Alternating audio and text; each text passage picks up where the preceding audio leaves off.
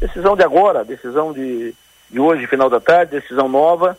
essa informação em primeira mão um pouco aqui na, na Sua Maior. Daqui a pouco a, a decisão do juiz, uh, a sentença estará no, no 48 também. Uh, é, um, é um capítulo novo neste episódio da central funerária. Né?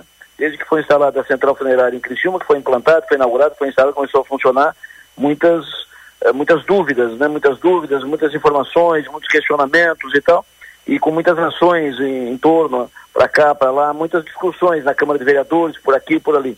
Ah, o assunto foi parar na Justiça e na Justiça foi concedida uma liminar dando apoio ao pleito de outras funerárias. Na sua decisão, o juiz da comarca de Criciúma, da segunda fala da Fazenda Pública de Criciúma, doutor Evandro Volmar Riso, escreve o seguinte, lá na conclusão, diante do exposto, com fundamento no artigo 300, caput do Código de Processo Civil, defiro o pedido de tutela de urgência e determino que o ente municipal, prefeitura, se abstenha de exigir que a parte autora tenha localização ou sede empresarial no local onde será realizado o sepultamento.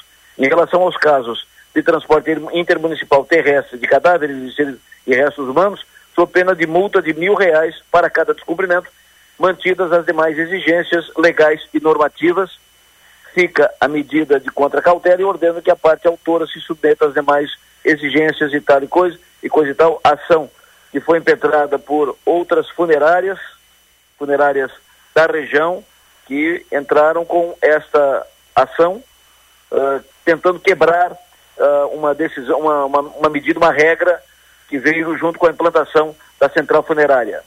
Ou seja, a decisão determina que a prefeitura não restrinja o serviço para funerárias de fora em caso de sepultamento em outra cidade, que libere, não imponha restrições. Em suma, a família pode contratar funerária de fora para sepultamento em outra cidade. É isso. Não necessariamente e obrigatoriamente uma funerária de Criciúma ou da cidade de destino. Por exemplo, se o destino for Sara, pode ser uma funerária do Rincão, pode ser de Morro da Fumaça ou de onde for. É em síntese o que diz a decisão do juiz da segunda vara da comarca pública, da Fazenda Pública de Criciúma, doutor, doutor Evandro Volmar Riso, decisão que saiu agora à tarde. Nós vamos detalhar um pouco mais o assunto amanhã, a partir das 7 horas da manhã, mas a decisão é, de agora, é, sentença, decisão do juiz da comarca, da vara da Fazenda Comarca de Criciúma, altera uma regra da central funerária. Fato novo no caso da central funerária. Outro assunto, recebi há pouco uma, uma mensagem de ouvinte sobre o serviço que está sendo feito na Luiz Lazarim.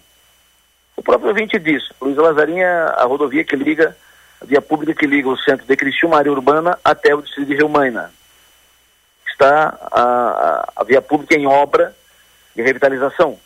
O próprio ouvinte na sua mensagem diz, olha, reconhecemos que a obra é importante, mas, e o mas que ele chama atenção é o seguinte, uma obra que é muito importante para os comerciantes, para a população. Só que está gerando bastante transtorno, principalmente agora final do ano, que é a época que, né, que o comércio tem que estar tá, tem que estar tá de portas abertas em dia para atender o, o, pessoal. Aqui eu tô te mandando uns vídeos da Luiz Lazarim com a rua São Francisco do Sul aqui que dá acesso ao 24 horas do Boa Vista. Eles abriram uma vala desde sexta-feira. E tá assim, ó, do jeito que tá, acidente, pessoal caindo de bicicleta, já foi relatado, já vieram aqui, deram uma raspada, só que raspa, o carro vem em patina e joga tudo material no meio do asfalto. Bom, é necessário ter menos uma fiscalização adequada e esses cuidados. Claro que o, o trecho, a, a rodovia está em obra. Em obra tem está uh, é, fora da normalidade, não está em condições, ela está, está, está sendo mexida é, muita gente reclamar também da é, muito lento, né? É um, um serviço aqui, quase não se vê a obra, quase não se vê o serviço. Mas enfim, o cronograma é uma outra questão. O caso talvez seja a sinalização mais adequada e cuidados com buracos que ficam em aberto e tal. A comunidade está chamando a atenção, disse o ouvinte, que acidentes têm acontecido. Para fechar, a reitora da Unesco, Luciane Sereta, presidente da Associação Catarinense de Fundações Educacionais, Associação Catarinense das Universidades Comunitárias, foi à tribuna da Assembleia hoje, convidado pelo presidente da Assembleia, deputado Mauro de Nadal, para fazer um balanço do ano e fazer um balanço do programa Universidade Gratuita. Uh, fez todos os detalhes, respondeu todas as perguntas, uh, deixou, clareou um pouco a, a, situação. Foi questionada, foi elogiada pelos, pelos deputados, os deputados fizeram fila para falar em, no microfone de parte da, da reitora, alguma dúvida, e elogiar o trabalho da reitora. Ouça o que disse, disseram alguns deputados, como o deputado Tiago Zilli, depois o, Thiago, o deputado Marquito, depois o deputado Pepe Colasso. A senhora falou que quem tinha o programa, o benefício Uniedu, é, continuou tendo o, o mesmo benefício? Até 31 de dezembro desse ano, sim. Sim, então tá bom. Parabéns, parabéns pelo título também de cidadã catarinense. Obrigado. Obrigado. Ordem, deputado Marquito. Obrigado. Eu queria parabenizar também a reitora por essa vinda.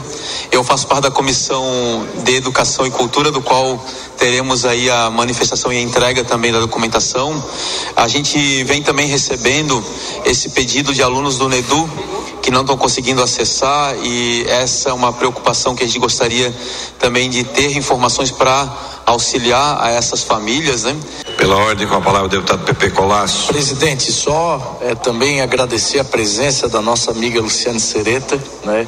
Ela sabe a admiração que eu tenho pelo trabalho dela, por tudo que ela construiu nessa casa, já falei repetidamente, repetidas vezes para a magnífica reitora né, o papel de liderança que ela teve em toda a construção aqui da Universidade Gratuita e essa proximidade que a reitora tem com a Casa Legislativa de Santa Catarina é muito importante para que esse projeto da Universidade Gratuita realmente saia, seja forte aqui no nosso estado, tá bom? Muito bom te ver.